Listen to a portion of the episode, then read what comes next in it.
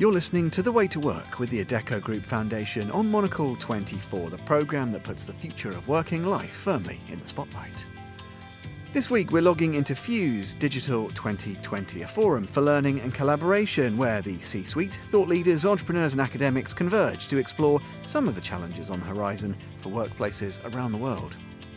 Over 24 hours and spanning multiple time zones, Fuse 2020 set out to engage with three key fields of inquiry the skills mismatch, the inclusion imperative, and negotiating the complicated interface between human and machine. Across a series of workshops, ideation sessions, and fireside chats, key thought leaders and decision makers join forces to engage directly with the issues that stand to shape organisational and individual success in the future of work. Today, we'll explore those ideas, hear from those decision makers, and ask what the lessons leaders and individuals should take away to best navigate the currents of a period of unprecedented change. That's all ahead on this week's edition of The Way to Work with the Adecco Group Foundation.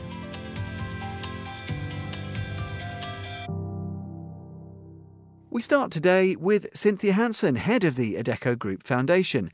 Deeply engaged with the conversations taking place around the challenges ahead, she's also a key figure behind Fuse 2020. So, how did Cynthia and the other organisers identify those three crucial topics under discussion the skills mismatch, inclusion and diversity, and the rapidly shifting relationship between human and machine? We had actually done some consultation and a research piece to look at what were the pieces around the future of work that were not being effectively solved by individual players, by government, by civil society, and by academia. And so, through that consultation and the research, we came up with those three topics. And then we further tested them through uh, the series of the three podcasts, sorry, three webinars that we did uh, under the Fuse banner earlier in spring during actually the, the COVID lockdown to make sure that they did resonate with top decision makers. And the feedback was very strong that those were things that were top of mind for everybody and that merited this kind of multi stakeholder approach to finding solutions. The primary idea behind Fuse and what really sets it apart from other kinds of events is that it was focused on bringing together decision maker level people and focusing in on the co creation of concrete solutions to those particular challenges. So rather than bringing people together for an interesting conversation or to just share best practice, the idea was to come together, roll up your sleeves, and co create solutions. So that's why we specifically chose decision makers from across government, business, civil society, and academia to come together as peers to do those working sessions. When we set out Fuse, we tried to create really a burning platform of these are things that are going to impact every organization, every employer. If you don't at least spend some time, energy, money looking at these, then you are likely to be left behind. That hmm. these are things that will impact your competitiveness, your ability to be a going concern. And so I think that urgency is clear. I think often where organizations and leadership teams fall down is that theory of change. How do we actually get there? And so I think our role was not so much to keep reinforcing the burning platform, but rather to give some tools for how you could move forward. It's a proactive approach, driving change rather than simply reacting to it. So, what is the role of C suite leaders from the world of business in engaging with these issues proactively? So, I think it, it's something where they have to give the mandate that a company or an entity wants to actually change and adapt, to be nimble, to look at how to leverage the change that's happening in the world. So I think they need the ability to give that mandate, but then I think they need to model the fact that they themselves are open to change. And so if you're giving the mandate, but you're not doing it yourself, or you're doing it yourself, but there's no overarching mandate, then I think it makes it much more difficult to actually drive that kind of change within an organization. And I think in complement to that, there's also this issue of, of living with ambiguity.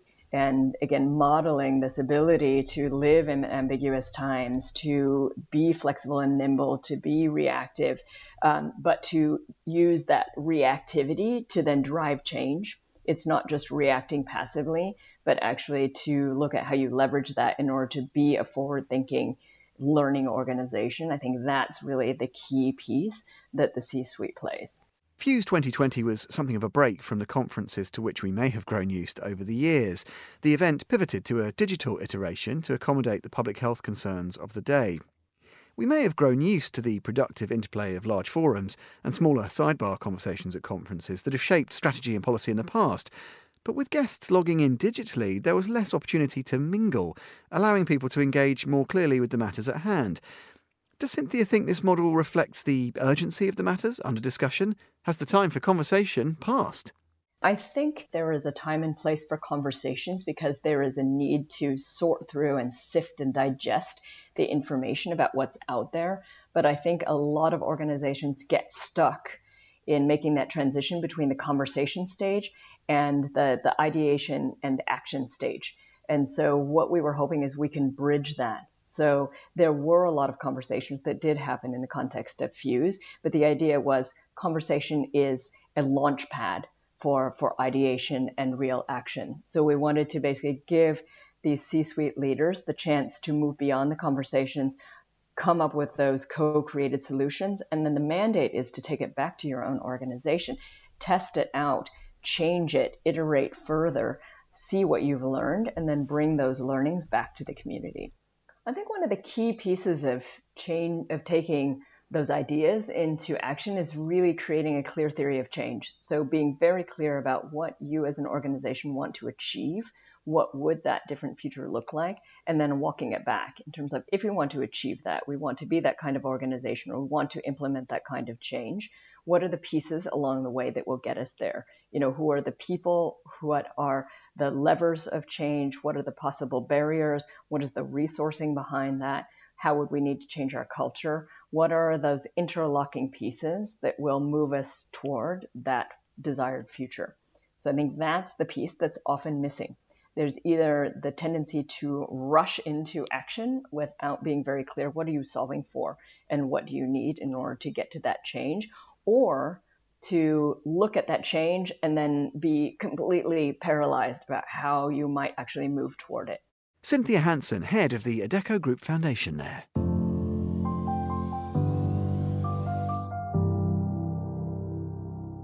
Now, we've heard a little about the agenda and ambitions of Fuse 2020. Let's take a closer look at those issues under the microscope.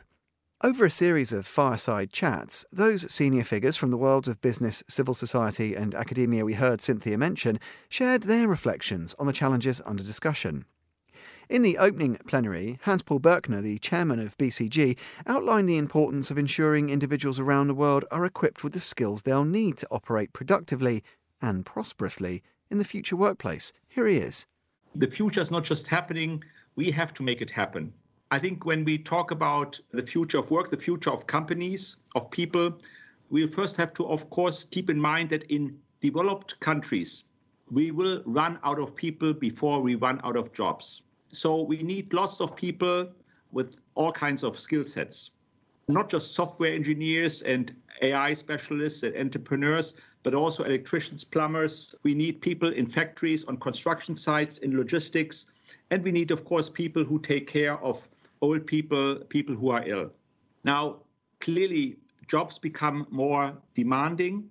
And so we need another offensive and another initiative to really put education and skill training at the center of our efforts, as we have done in the 19th century or beginning in the 19th century in schooling, and then in the 20th century on universities and colleges. Hans Paul Bürkner there. Equipping people with the right skills may begin with education, but it doesn't end with a degree.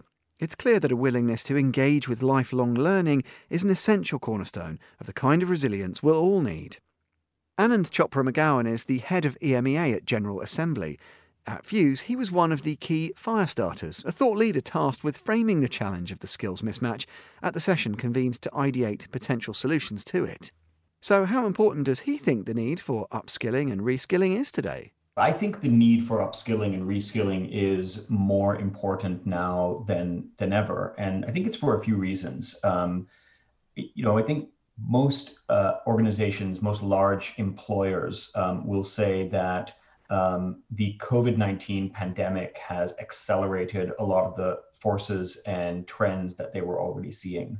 things like digitalization, uh, things like automation, uh, these sorts of trends that were already having a really profound impact on the nature of work uh, have really started to increase and accelerate now as consumers' habits have been forced online. They were already sort of moving there, but now they've been forced there.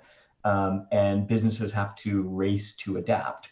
And so that means that many of the jobs that were starting to get impacted and affected by automation and digital forces um, are now seeing that happen much faster.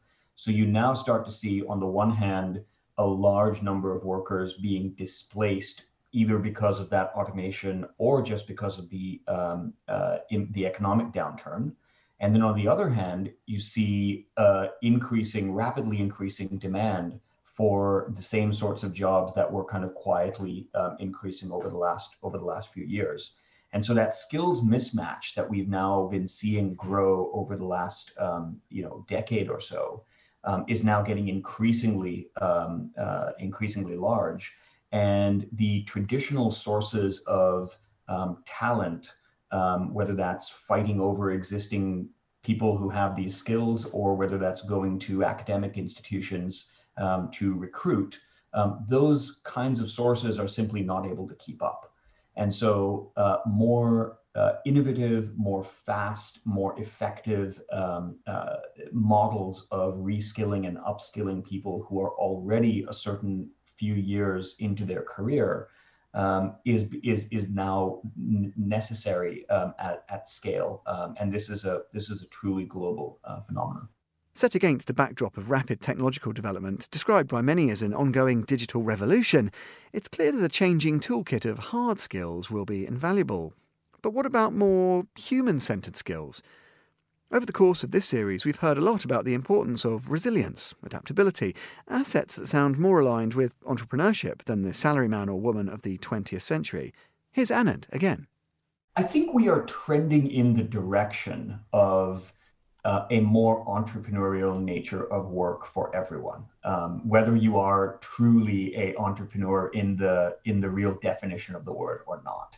Um, it, that's not to say I don't want to over exaggerate this though. There are still certainly jobs that uh, available today that do have uh, the structure and uh, support and and guidance and sort of long term uh, uh, nature that they did many years ago if you look at the um, the shift that's taken place now in um, the the the uh, frequency with which people are changing their jobs um, and the skills with which they they have to do so, um, the need for a more entrepreneurial mindset um, is becoming ever more prevalent.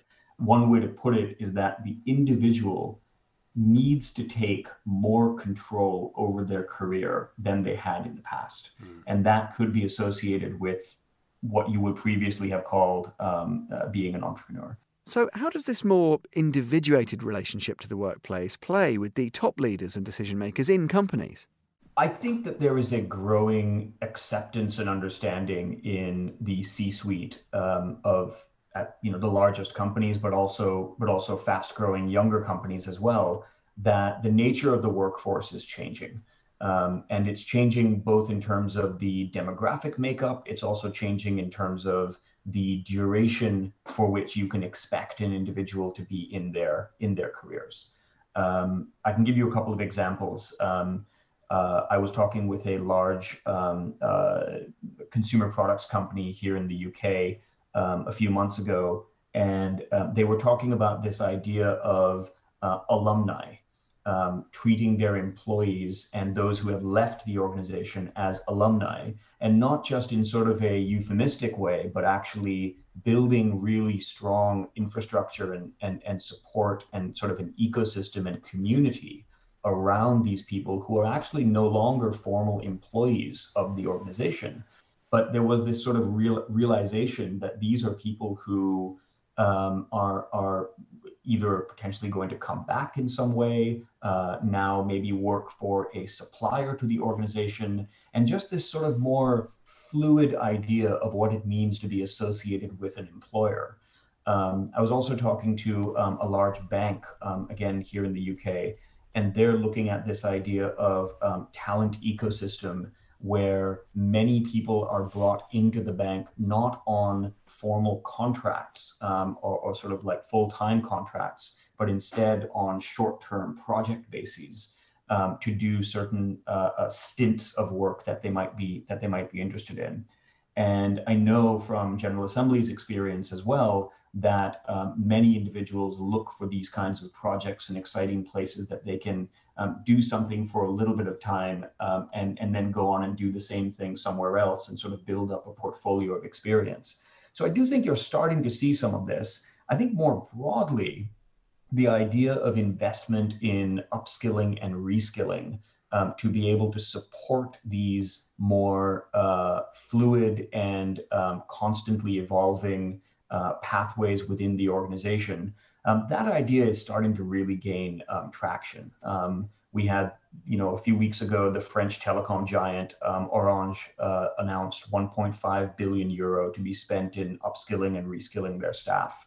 Um, one of the one of General Assembly's large clients, um, BNP Paribas, um, is doing a, a, commitment to reskill 10% of their workforce, but uh, uh, you know over the next well three years. This was a five-year program that we started with them about two years ago, um, and this is this is far flung as well. Um, you know we're working with a large organization in Saudi Arabia where um, they've made a big commitment to reskill um, 5,000 people um, over over four years in these sort of future forward um, uh, jobs, with a sense that there's a requirement or a responsibility on both government and employers to be able to foster these kinds of career pathways for people. So I think that realization is growing now, but certainly it's not it's not everywhere. Um, we do still need to do more to get employers comfortable with the idea that what they had previously thought of as a good employee, someone who joins as a as a graduate and stays and grows and develops with the company,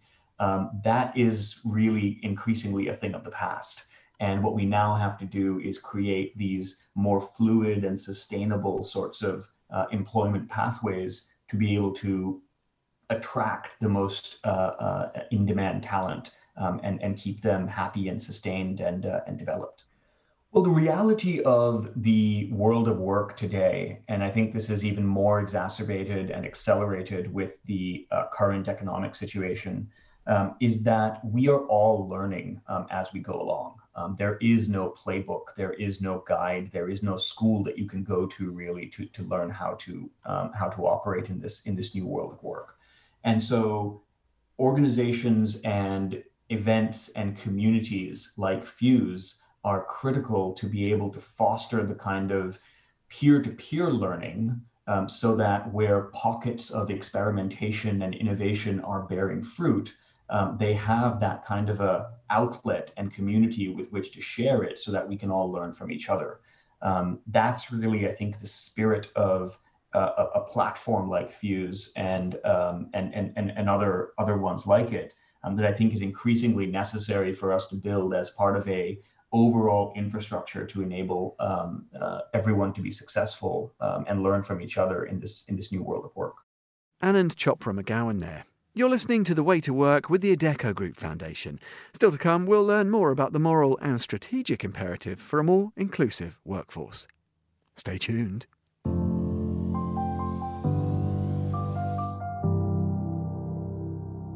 You're listening to The Way to Work with the Adecco Group Foundation. Today, we're at Fuse 2020, a community building digital conference where delegates from across sectors join forces to collaborate on solutions to the three key challenges facing the world of work. So far, we've learned a little more about the conference and unpacked the urgent issue of the skills mismatch. Anand Chopra McGowan explained the shifting expectation of members of the workforce and hinted at the need for a corresponding shift in values amongst members of the C suite Let's dig into that a little more now, as we learn about an issue that's emerged at the forefront of public consciousness in recent months the imperative for an inclusive and diverse workforce. Across a series of fireside chats at Fuse, key thought leaders shared ideas, posed questions, and offered insights designed to spark inspiration. Janina Kugel is one of Europe's most accomplished HR managers. Her experience offers her a unique insight into all the topics under discussion at Fuse, but she succinctly explains some of the shortcomings that the year's crises have thrown into sharp relief and why they matter. Most of the decision makers are a rare group that is not representing the entire population of an organization or of a country. It's not reflecting society. So many of the decisions that are taken are biased and are kind of like not taking into consideration what other people are actually experiencing in there. And if you work on that very clearly and if you realize what is really happening, then you can take better decisions. Janina Kugel there. Gina Badenoch is a founder and entrepreneur whose guiding principle is to reduce inequality through inclusivity. Like Anand, she joined Fuse in a Firestarter role to help frame the challenges of the inclusion imperative and get the juices of ideation flowing. So, what for Gina underpins the urgency of the conversations around inclusion? The reality is we are living in a diverse world. That's a reality. And I think if we choose to include it into our culture, and uh, that's that's really what the conversation is about. I think more than ever uh, in a interconnected world, no, where we can have access to talent from different background, from different ages, nationalities, you know, races, uh, abilities. Why not make the most of this talent, and why not uh, look into redesigning our recruitment process to allow this talent to to thrive in the organization because it's proven there's enough data now out there of how having a truly diverse workforce um, will benefit in innovation. You're going to be much more competitive. More than ever, the clients, the customers are looking for organizations and companies that that are diverse. You know, I think um, it's we're past the conversation of PR or corporate social responsibility it's actually now an asset. It's an opportunity to really thrive as organizations and companies around the world. We need to reduce inequality. And in order to do that, we need to work with the corporates to help us um, employ people who have all the talents and all the skills. They just need to be seen from what they do bring to the table a lot of the narrative has been focused in the labels. And I keep saying labels are not the identity of people. Uh, and if anything, let's start seeing labels as an invitation and not a limitation to connect with diverse people. It's becoming ever clearer that inclusivity and diversity carry their own moral integrity, that building an inclusive workforce is the right thing to do. But how do we effect the changes necessary in value systems and organisations to turn it from a conversation into action? start by acknowledging that we need to take action no, now.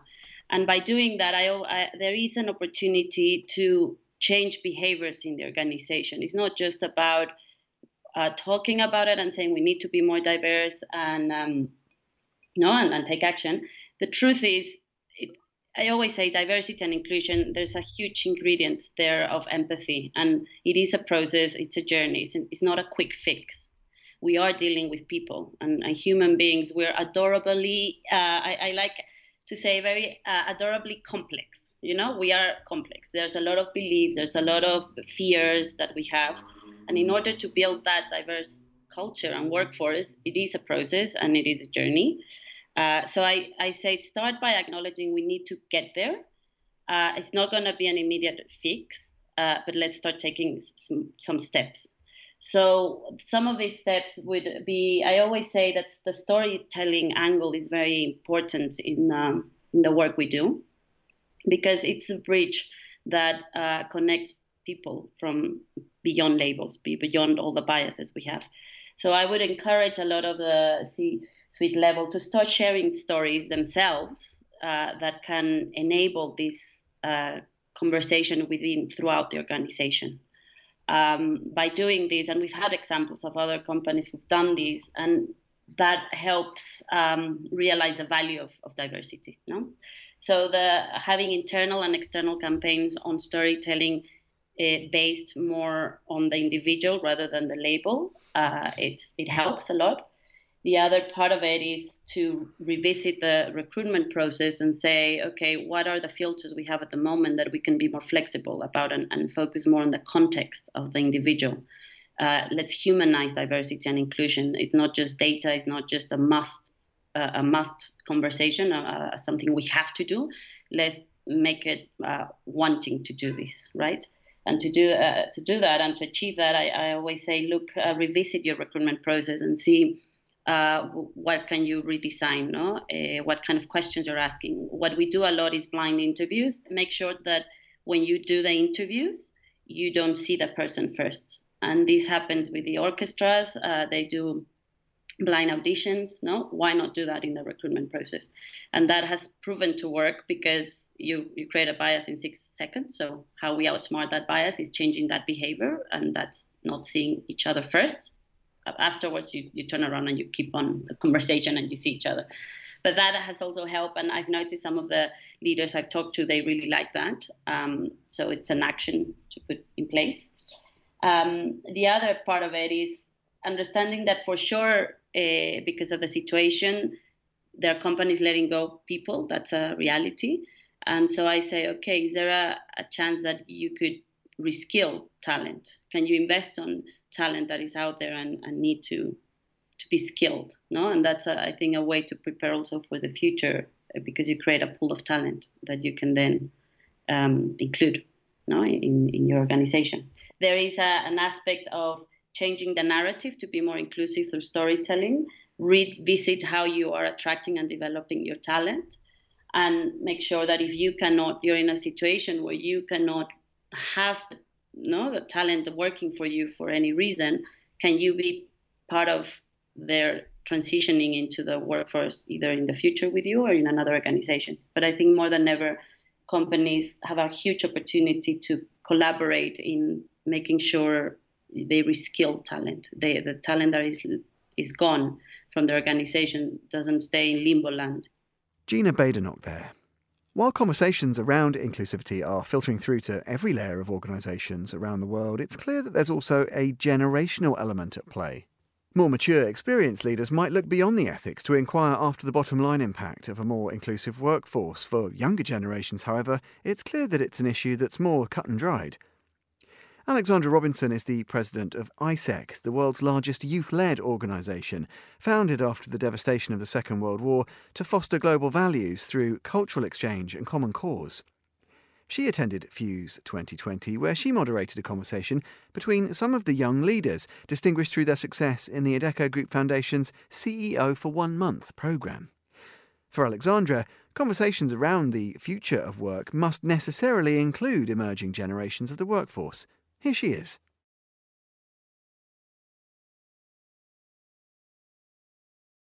you really cannot talk about the future of work without talking about the younger generation. Right now, more than half of the human population on Earth today is under 30 years old. And that's never happened in human history before. And it's likely to never happen again because of life expectancy increasing and people having less children. Um, and so when you talk about the future of work, those future workers, that future workforce, those future leaders, the people that are going to be existing in the reality that we're talking about and dissecting and analyzing today, are the people right now that are under 30 years old. Um, and so to not include them in the conversation, especially when now we're talking about them being this lockdown generation, this generation that's essentially in many ways being pushed out of the workforce because of the pandemic. Um, you know, if any of us want to retain that competitive advantage that the best talent can bring to the labor market, then we have to talk about that whole generation that is going to be coming in soon or that should be coming in now and are facing challenges. How can these younger generations, poised to enter positions of leadership in the future of work, best communicate their values and expectations to established decision makers? I really believe it's important to communicate that there's um, more than one compelling reason to take important issues like diversity and inclusion forward. I think that we just live to use the same word again in such a diverse world. Um, and there's so many different priorities at play. There's so many different value systems. Um, there's so many just different incentives um, and when we talk about a labor market, you have to be able to address some of those economic considerations. Um, and when you're speaking to business leaders of a different generation and with a different value set, um, make your compelling case in, in every aspect of, of the conversation. And so I do think that that's something that young leaders or any leader that's trying to bring change to their workforce or their environment needs to be able to do. They need to be able to speak the language of the decision makers, speak the language of those that are in the position of power, um, and be able to communicate why what they want is important for everyone. Um, and I think that we know I, that's important. And then I think the way that we need to get that done is really putting the responsibility, what we believe in AIESEC, and developing young leaders to be competent and able to communicate their ability to have a seat at the table and to have co-ownership of that table. That's something I've been discussing recently with with several people. Is that many times when we talk about bringing change and including young people in bringing change, um, you'll have programs, organizations, individuals, institutions talk about youth as beneficiaries of their work. Um, maybe the beneficiary of a youth employment program or the beneficiary of a training program. But I believe, and I've seen time and again, that unless youth are given a chance to co create, co own, co govern these programs, um, then youth are actually not going to find the benefit as beneficiaries that we imagine they would. So young people really need to be able to own these decisions, have power in these conversations to make lasting change happen. Alexandra Robinson there. This is the way to work with the Adecco Group Foundation.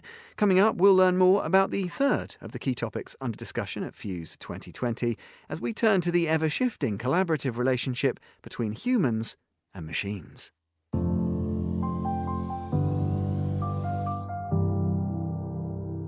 Welcome back to The Way to Work with the Adecco Group Foundation. This week we're at Fuse 2020, a digital conference convened to find solutions to three of the key challenges that lie ahead in the future of work. So far, we've heard about the need to bridge the skills gap and how diverse and inclusive a workforce should be. Now let's take a look at the last of the topics the rapidly shifting relationship between human and machine. Susan Athey is the Economics of Technology professor at the Stanford Graduate School of Business. In a fireside chat at Fuse, she explained just one of the many technological developments that's been precipitated by the coronavirus pandemic.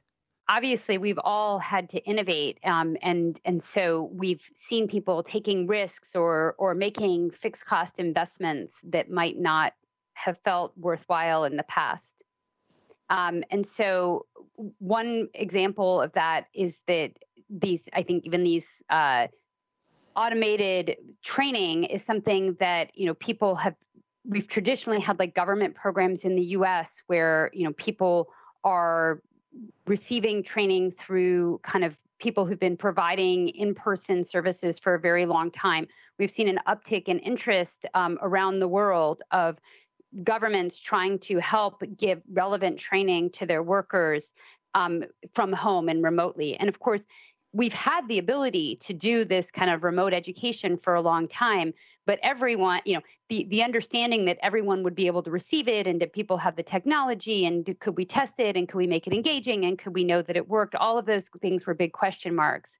And now you can assume that people can figure out how to use zoom eh, or whichever the teams whichever the platform is and we can um, we can assume that both a larger scale of teachers as well as a larger scale of recipients can interact in that way and i think we've seen a lot of acceleration in the ability to kind of automate aspects of the interaction Susan Athey there, explaining just one of the multitude of ways that our dynamic relationship with technologies continues to shift.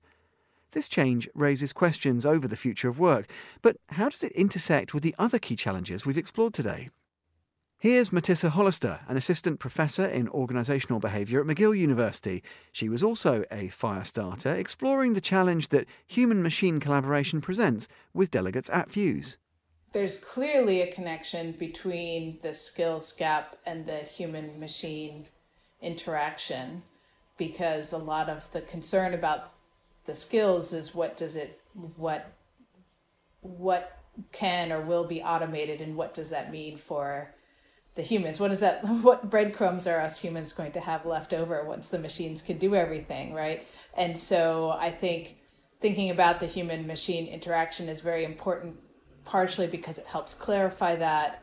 It helps us um, actually guide the development of the technology in the first place. I don't think we're in a technologically deterministic future where the technology is specifically going to go in one direction. I think that's why it's particularly important in the short term that that a lot of emphasis and pressure is put towards um, an investment in auto in not in automation but in augmentation of using machines to improve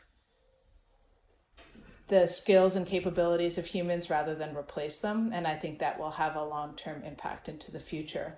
And then one of the things that we talked about in the session was about trying to think about what what does human machine interaction look like and in some cases especially in the short term a lot of the concern is about human oversight of machines but usually when people are talking about concepts like the human in the loop, it's more of a dividing of tasks between humans and machines.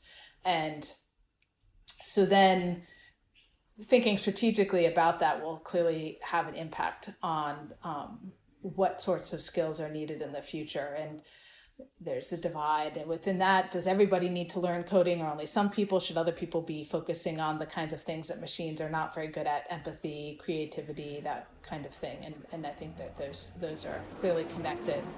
Um, and then in terms of diversity and inclusion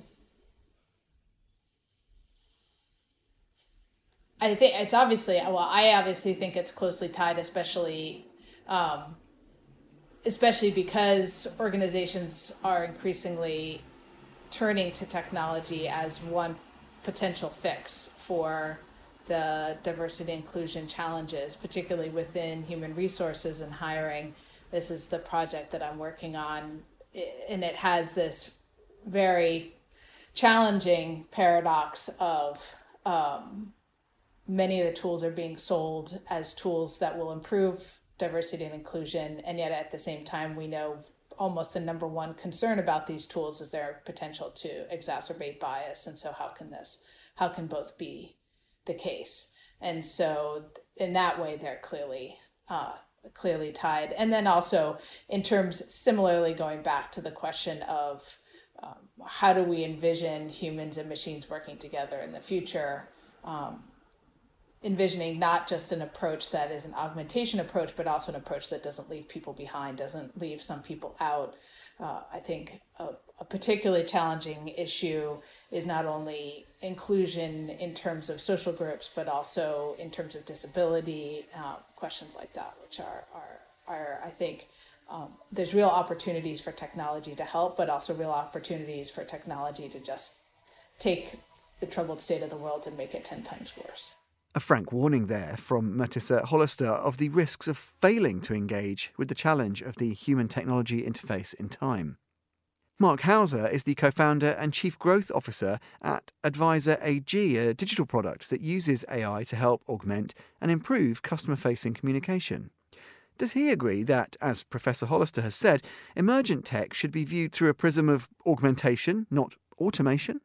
I even would think in, in three categories here that we can differentiate and maybe align different capabilities of the tech slash machines, computers, however we want to call it. And there, I think on the first level is where humans are clearly better. And I think there is areas like intuition, empathy, also imagination in the classical uh, thing. Or, for example, if it comes to writing a movie script or a book, then there it's it's very clear that the humans is much stronger. And there's also a more I would say almost surprising area where we also see humans are just way better when it comes to delicate touch and feel. For example, grabbing and holding a glass is very difficult for a computer, but basically a child can do it. And I think in this area, it's clear that the, the human will not be replaced by tech anytime soon. Then on the other extreme, basically, there is the machine is really just way better. These are examples that we have seen in the past, like maths, a calculator is just massively faster and better. Also nowadays, finding patterns in a large amount of structured and also increasingly unstructured data um, computers are just way stronger. Also, when it comes to things like exact memory, what did happen, what was exactly being said, what has been um, happening a year ago, or how far something is back in, in time, their computers are much more accurate. And I think in this area, we just need to embrace their support, right? As we did with calculators, as we did in other earlier industrial revolutions. And that's where you say augmenting us is is really the goal right? That's something where we need to um, just embrace it. And then there is i would say an in-between category where maybe both so computers and um, humans are more comparable. For example um, I, I, would say, for example, driving cars, right? We we see that in some situations humans are better, in other situations maybe machines are better, but there is a it's a more equal or also building stuff or doing translation of text. So there it's comparable.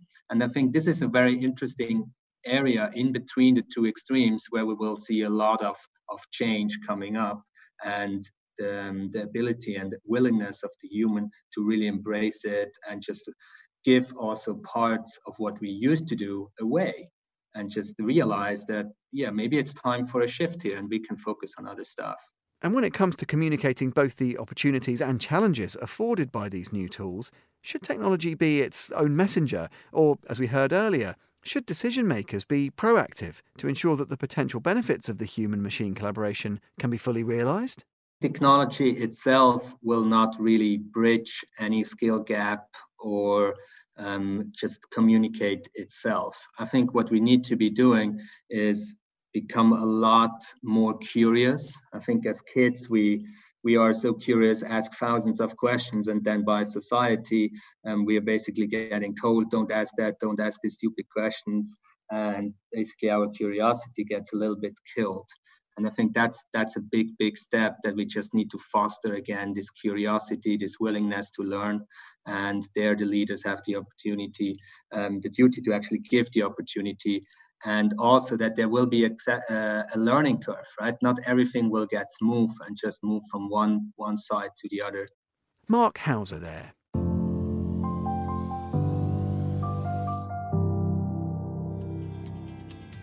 That's it for this edition of The Way to Work with the Adecco Group Foundation. We've explored the key challenges ahead in the future of work and heard from fire starters, thought leaders, and visionaries to identify opportunities for collaboration and to set out the benefits of forward thinking. Join us next time on The Way to Work. Keep up to speed and find new episodes in the meantime at monocle.com or wherever you get your podcasts. And find out more anytime about the work of the Adecco Group Foundation. Just visit adeccogroupfoundation.org. That's all for this edition of The Way to Work. I'm Tom Edwards. Thanks very much for tuning in.